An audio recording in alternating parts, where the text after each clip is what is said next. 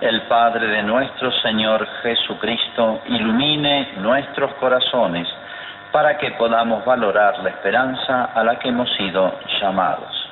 Aleluya.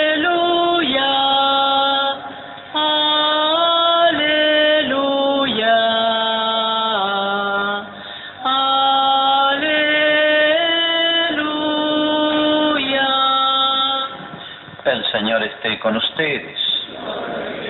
Evangelio de nuestro Señor Jesucristo según San Mateo.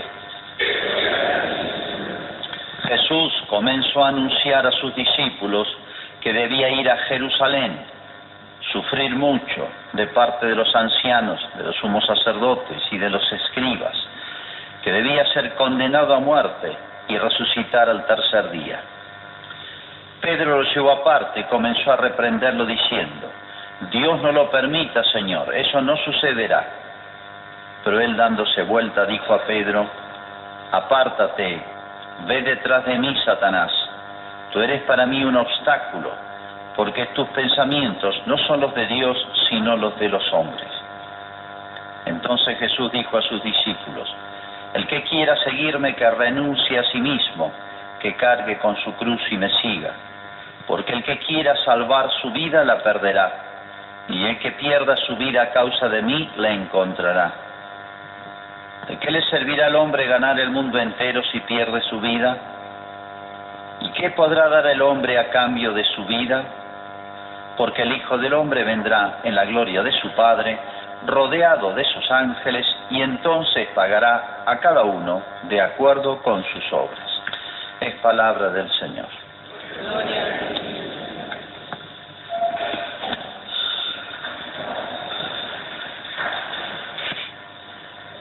Uno se preguntara, o yo preguntara, no hay tiempo de interactuar, de dialogar ahora, ¿qué es lo esencial del cristianismo? Si alguien le preguntara que no conoce nada, ¿en qué consiste ser cristiano? Decímelo en dos palabras. Alguno tal vez se le ocurra decir, no decir malas palabras e ir a misa.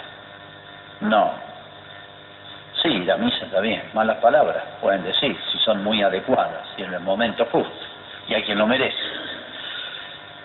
Alguno podrá decir, y cumplir los mandamientos, sí, está bien, pero no es eso. Otro podrá decir, y ser bautizado, rezar, está bien, sí, pero no es eso.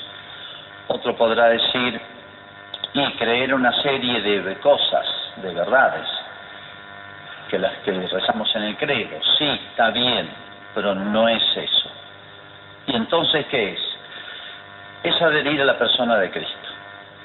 Ser cristiano es adherir a una persona, pero adherir absolutamente a una persona.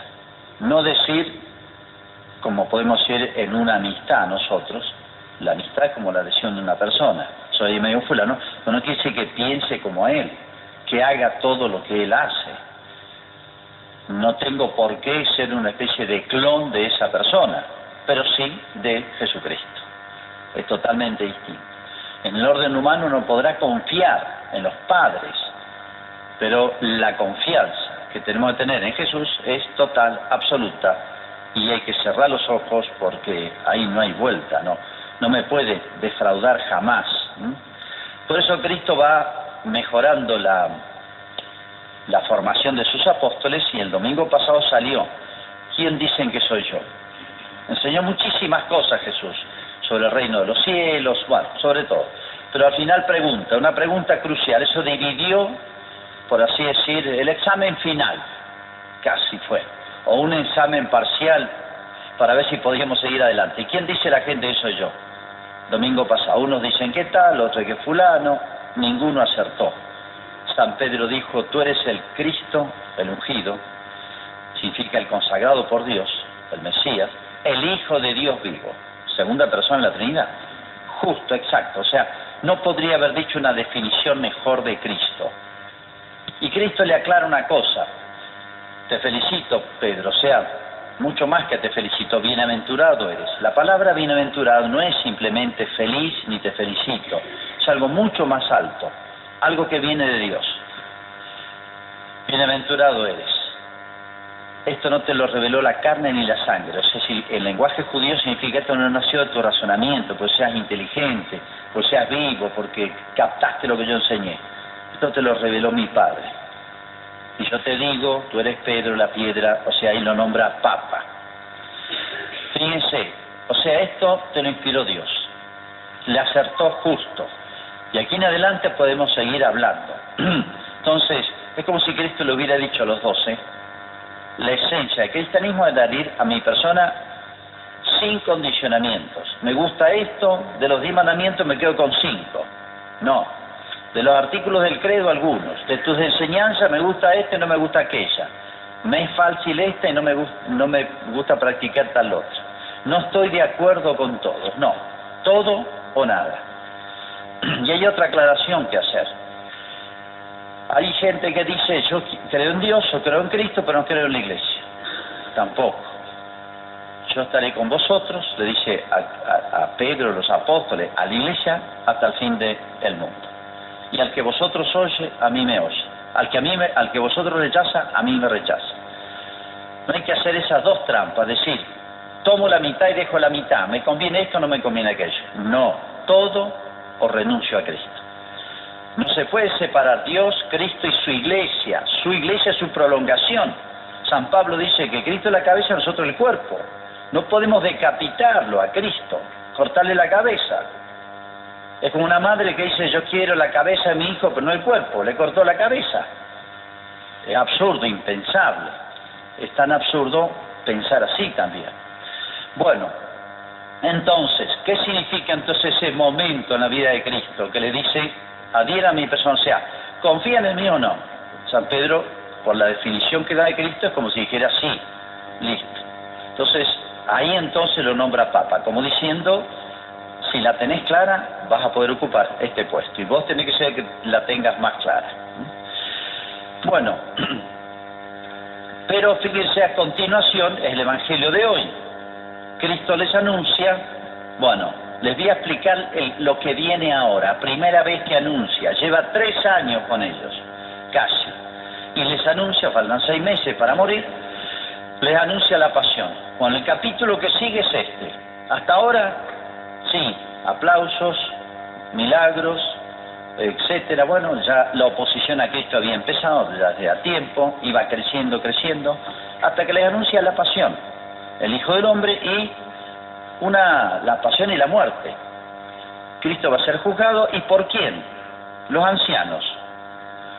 ¿Quiénes son los ancianos? No son los viejos. ¿eh? Acá, acá en términos judíos, los ancianos significa el Senado porque estaba compuesto de personas mayores. Es lo que como si dijéramos la Cámara de Diputados y Senadores, el Congreso de la Nación, o sea, la autoridad. Los sumos sacerdotes, el Senado, la Cámara de, la Cámara de Senado y Diputados de la Nación, estaban presididas por un jefe, se llamaba sumo sacerdote. Ustedes recordarán Anás y a Caifás como iban pasando, a veces habían dos o tres, uno retirado y otro en funciones. Había uno, dos y a veces tres convivían, los sumos sacerdotes, ¿eh? tenían como una jerarquía especial. Los escribas eran los intelectuales, los que conocían la escritura y le explicaban, los maestros, digamos, los profesores universitarios, o sea, la universidad. O sea, ¿quién te va a condenar? Poder ejecutivo, el poder legislativo y la universidad. O sea, todas las autoridades políticas, ejecutivas, legislativas y, eh, diría, intelectuales. O sea, todas las autoridades de Israel. Nada más nada menos. Entonces, acá, la mayoría, ¿quién tiene razón? Cristo contra todos. Acá no se trata de cuantitativamente, hoy nos movemos mucho por eso. Todos piensan así. Salió esta ley, la votó el Senado y la Cámara de Diputados. No me interesa, me interesa qué es verdad y qué no es verdad. Entonces Cristo le dice una cosa muy dura. Miren, esto es lo que va a pasar. Y, voy a ser condenado en el juicio, y voy a ser ejecutado, pero voy a resucitar. Sean tranquilos. le costó entender esto. Y fíjense que Pedro dice no. Entonces, ¿entendió a Cristo o no? Sí, pero el mismo sujeto nos pasa a nosotros que por ahí podemos tenerla clara y después se nos oscurece las cosas. Sí, podemos tenerla clara y ser hasta fiel seguidores de Cristo en muchas cosas. No es que seamos absolutamente malos, una especie de diablos, y o absolutamente buenos, ángeles. Somos una mezcla. A veces obramos inspirados por Dios, como San Pedro, este que dijiste está bien, pero a los diez minutos o a la hora, no sé cuánto fue después, porque es la conversación que sigue, ahora dijiste un disparate, Pedro. Le dice, apártate, Satanás, le dice Cristo. O sea, recién te lo Dios y ahora sos Satanás. En realidad, no es que sea Satanás. Dice, apártate, Satanás, como diciendo Satanás, así como me tentó a mí, se acuerda las tentaciones del desierto, ahora, a través tuyo, esto se llama el mundo, o sea, los hombres que son débiles en su pensamiento y siguen las inspiraciones, las mociones malas del diablo. Es la manera más sutil de tentar, mover, mover, mover para aquí, mover para allá sin mostrarse. No es que estaba poseso Pedro, sino que el diablo usaba a Pedro como usó a Pilato, como usó a Herodes, como usó al Sanedrín, a los sacerdotes, a los, a los senados, etcétera, contra Cristo. ¿Quién manejó los violines invisiblemente la pasión de Cristo? El diablo. Es una obra maestra de él. Pero por más que Cristo quedó solo contra todos, no se le iban a ganar. Entonces a veces nos puede mover el diablo. Y no es que seamos diablos nosotros, somos débiles. Por eso lo corrige Cristo a Pedro. Le dice apártate Satanás, le está hablando al diablo, como diciendo, me estás tentando a través de Pedro. Y a Pedro le dice, tus pensamientos no son de Dios, sino de los hombres. O sea, débiles, frágiles, equivocados. Los pensamientos humanos son frágiles, fácilmente nos equivocamos. Si no hubiera venido a la humanidad Cristo como maestro, estaríamos enormemente peor hubiéramos llegado a, muchísimas más aberraciones, porque son frágiles los pensamientos de los hombres. Nos es difícil captar la verdad, nos es difícil entender ciertas cosas, nos es fácil embrollarnos. Y si todavía mete la cuchara el diablo, podemos ir a parar a cualquier locura, como estamos viendo en el mundo de hoy. Es muy interesante la historia de San Agustín, porque es un paralelo de esto. Un chico brillante su mamá muy buena, Santa Mónica, su papá no es, creo que se bautizó antes de morir, pero era pagano, no era bautizado. Una buena persona, pero no era bautizado. San Agustín empieza el catecismo, lo iban a bautizar de grande, y se decepciona, lee los evangelios y le parecen muy flojitos. Y él leía, era inteligente, el chico tenía 15, 16 años, pero leía las obras clásicas griegas y latinas le parecían mucho más brillantes que el Evangelio. Después se da cuenta por qué. Y bueno, se extravió, se extravió y se metió en una secta religiosa, filosófica rara, se llamaban los maniqueos. Estuvo 15 años, llegó a ser de los más brillantes, pero él tenía una cualidad, era muy honesto, junto a su inteligencia era muy honesto. Donde veía un error se acabó, esto no lo acepto. Hay personas que adhieren a corrientes ideológicas, partidos, etcétera, y perdonan todo lo malo, miran para otro lado. No, hay que ser honesto. Lo que está bien está bien, lo que está mal está mal. Esté donde esté, sostenga quien lo sostenga. Él era honesto y se fue dando cuenta, esto no puede ser, esto no me cierra. Y así llegó a los máximos jefes y le dijeron, mira, tus objeciones yo la verdad que tampoco sé contestártelas. Entonces San Agustín se dio cuenta que era todo una mentira, toda una farsa eso, que era la ideología y la religión más de moda en su época, y sobre todo para la gente inteligente, hoy diríamos para los universitarios, los profesionales. Y sí, se embarcaban, Tacolinte era fascinante, un genio como San Agustín se enganchó. A los 30 años se dio cuenta, Llegó a decepcionarse y dijo, bueno, es imposible conocer la verdad. A los 30 años se dio cuenta. Bueno, y se apartó. y se convirtió y fue San Agustín, uno de los genios más grandes que ha tenido la historia de la Iglesia. Y él después escribe su, toda su historia, del extravío y del retorno. Llaman las confesiones. Y dice esta frase hermosa, yo en realidad nunca me aparté del todo, del todo de Cristo. Y extrañaba, porque en esa secta religiosa, filosófica, se hablaba mucho de Cristo, pero se deformaba Cristo, como le pasó a San Pedro, deformaba a Cristo y Cristo lo corrigió. Dice, nunca me aparté del todo de la religión cristiana. Dice, porque no me separé nunca de Cristo. Porque su nombre, su, su, la adhesión a su persona, dice, la había recibido con la leche de mi madre. Una expresión hermosa. La madre, de chiquito se ve, le enseñó a amar a Jesús. Ni estaba bautizado, se bautiza a los 30 años no podía soltarme de Jesús, no podía, y extrañaba en el, eh, donde no se hablara de él, donde no se lo mencionara, eh, sentía su ausencia, porque su nombre, su, lo había recibido con la leche de mi madre. Una expresión muy hermosa, ¿eh? Como yo diría, más que él no soltar nunca a Jesús, yo diría que Jesús nunca lo soltó a él. Bueno, y después se recupera y se corrige, y va a escribir cantidades, tiene 152 obras escritas, para que tengan idea de lo que es este genio. Bueno, y él va a criticar esa filosofía y religión de moda, llamaba el manicaísmo, que es en el fondo de todas las ideologías de hoy.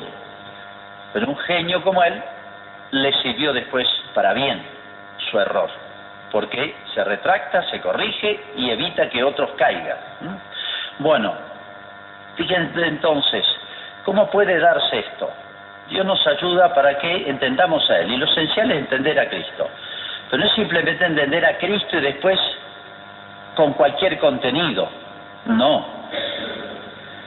Porque dice bien San Pablo, no tomen como modelo este mundo, es lo que le dice Cristo a Pedro, tus pensamientos son de los hombres, o sea, de los errores humanos. Yo vengo a corregir eso. Por el contrario, transfórmense renovando la mentalidad. O sea, ser cristiano no es simplemente adherir a Cristo sentimentalmente. Yo lo quiero a Jesús. Bueno, pero estás pensando mal sobre esto y lo otro. Bueno, pero es que yo sigo siendo cristiano. No. Adherir a Cristo es transformar el pensamiento según las enseñanzas de Cristo. Dice, a fin de que puedan discernir cuál es la voluntad de Dios, lo que es bueno, lo que le agrada, lo perfecto. Entonces, ser cristiano es una doctrina, es una ideología, no, es adherir a Cristo, pero también es las enseñanzas de Cristo. Ser cristiano es tener una conducta, saber lo que está bien y está mal, sí, pero porque Cristo lo enseñó, porque Cristo me dice qué es lo bueno y lo malo y porque Cristo me dio ejemplo de eso, de vida perfecta. Pero si no pongo como adhesión primera a Cristo, lo demás se me derrumba solo. Si yo pienso que el cristianismo es una religión más, es una ideología, es una manera de pensar. Los, como dicen hoy, los que son cristianos piensan así. Hay otros que son ateos piensan así. Los que son, están equivocados. No es que sea todo igual.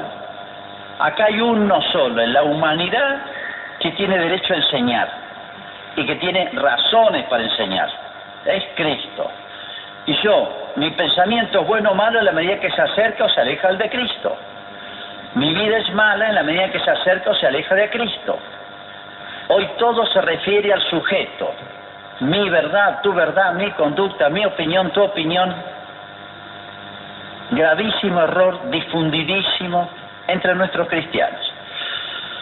En estos días, con esta polémica, que no es ningún secreto, sobre educación y salud sexual, pero no es simplemente eso, es la doctrina del género, y no es simplemente eso, va mucho más allá, viene de muy atrás, es universal, la quieren imponer a todo el mundo, y es la aniquilación del hombre y de la familia, no queda nada. Lo digo en dos palabras, porque es así si se aplican estas doctrinas que vienen del orden mundial, de todos los organismos mundiales, vea el UNICEF, vea las Naciones Unidas, es de orden nacional, sí, porque somos tan tontos, frágiles y débiles, y nuestra dirigencia es así, que acepta todas las imposiciones ideológicas. Y esto está a nivel de ministerio y de salud o de educación nacional y provincial también. Y quien acepta esto es como lo que le dijo San Pedro a Cristo. Y Cristo lo corrigió.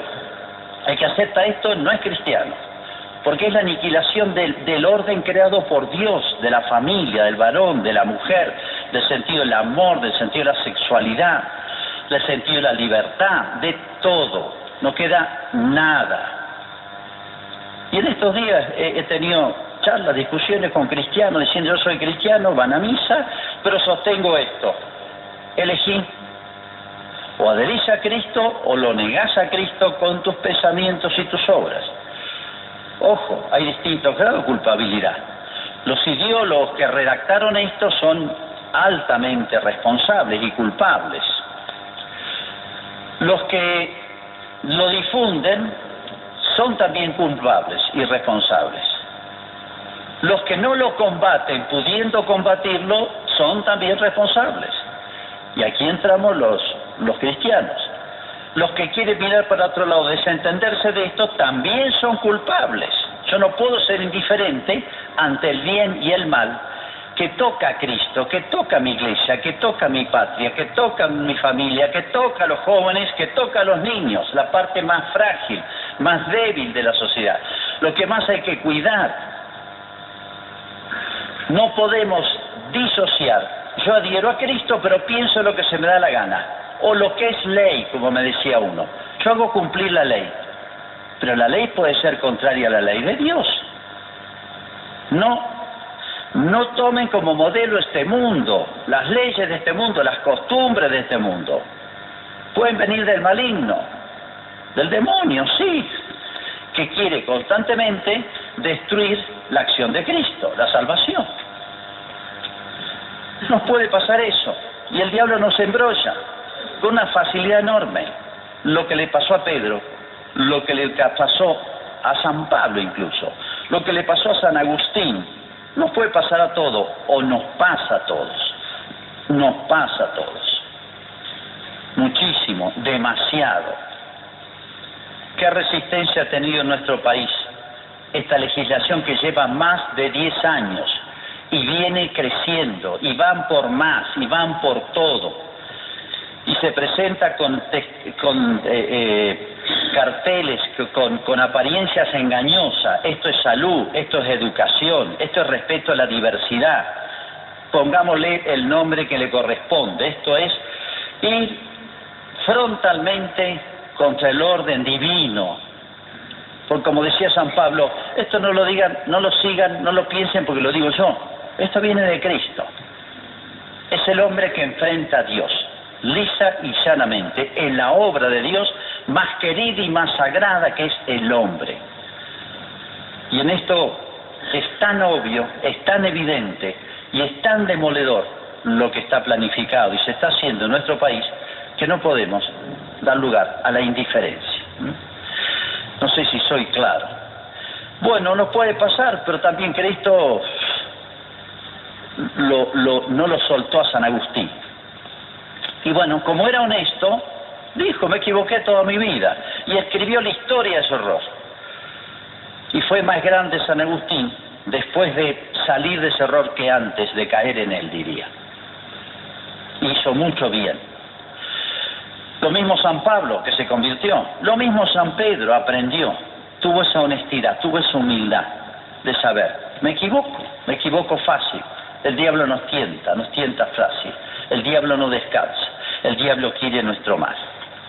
Jesús termina dando cuatro razones. Miren, yo les doy cuatro razones. Hice milagros, profeticé, fui profetizado, eso no lo ha hecho ningún hombre en la historia de la humanidad, ni lo va a hacer nadie. Cristo es único en la historia y no va a haber otro. De manera que tiene autoridad, como si Cristo, tengo autoridad. Ahora, si no la ven, lo siento. Tengo autoridad para hablar, no como los otros hombres. Y las cuatro razones. Primero, el único capaz de dar la verdadera vida. ¿De qué le servirá al hombre ganar el mundo entero si pierde su vida? Perdón. El que quiera salvar su vida la perderá, y el que pierda su vida a causa de mí la encontrará. O sea, aparentemente el mundo me dice, mira, ¿querés triunfar? ¿Querés tener éxito? ¿Querés ir con la corriente? ¿Querés no tener problemas? Seguime a mí. Eso es lo que le propone San Pedro. Cristo no le propuso la fácil, se quedó casi solo. Pero Cristo le dice atenti, aparentemente el mundo te da la vida, pero al final el que da la vida soy yo. Cristo va a resucitar. El que crea ganar, triunfar, trepar políticamente, económicamente, profesionalmente, siguiendo el mundo, las corrientes del mundo, al final el mundo te va a pagar mal, porque detrás del mundo está el demonio. Esto es, así es el Evangelio, es así. Segunda razón, no solamente la verdadera vida la da Cristo, sino que las cosas que ofrece el mundo, triunfos, bienes, tranquilidades aparentes, aplausos, elogios, son mentiras, no valen nada. ¿De qué le sirve al hombre ganar el mundo entero si pierde su vida, su eternidad? Segunda razón que da Cristo. Las cosas que ofrece el mundo son frágiles, efímeras, pasan, no valen nada. Tercer argumento que da Cristo, tu alma vale mucho, tu persona, todo ser humano vale. ¿Eh? ¿Qué podrá dar el hombre a cambio de su vida? ¿Cuánto vale la vida del hombre? No tiene precio. Cuida tu alma, cuida tu vida, cuida tu eternidad.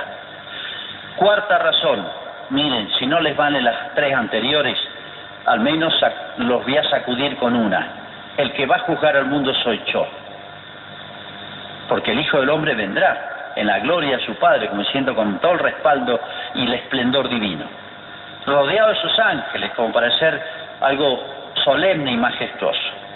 Y pagará cada uno de acuerdo con sus obras. O acá el que va a hacer el juicio final es Cristo. Hay juicios de los hombres en el camino, sí. Los medios, la prensa condenan a uno, elevan a otro, las votaciones, las elecciones, etcétera. Los hombres hablamos un embrollo acá. Pero el que va a poner en claro las cosas es Cristo. O sea, el que va a juzgar al mundo no son ustedes, soy yo. La última palabra la tengo yo. Yo voy a juzgar al mundo. Nos sacude un poco, creo, las cuatro razones. Unas positivas, yo voy a dar la vida, ustedes quieren la vida. El único que la puede dar es Cristo. Hasta la más dura, la última, si no nos bastan las primeras, ¿eh? si no nos mueve el amor, que nos mueva el sacudirnos un poquito, el, lo que se llama el santo temor de Dios. Bien, que nos consuele y alegre ser cristianos, porque en la vida hay que seguir un camino, hay que pensar algo, no podemos no pensar nada, hay que tener una vida, un estilo de vida, no podemos no tener nada. ¿Cuál? El único que tiene palabras de vida eterna es Cristo. Así se lo dijo San Pablo. O como dijo San Pedro, perdón, San Pedro, como dijo San Pablo, sé en quién me he confiado.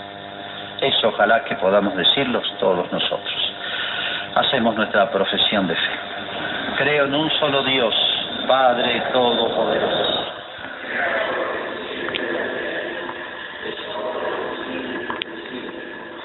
Solo Señor Jesucristo, Hijo único de Dios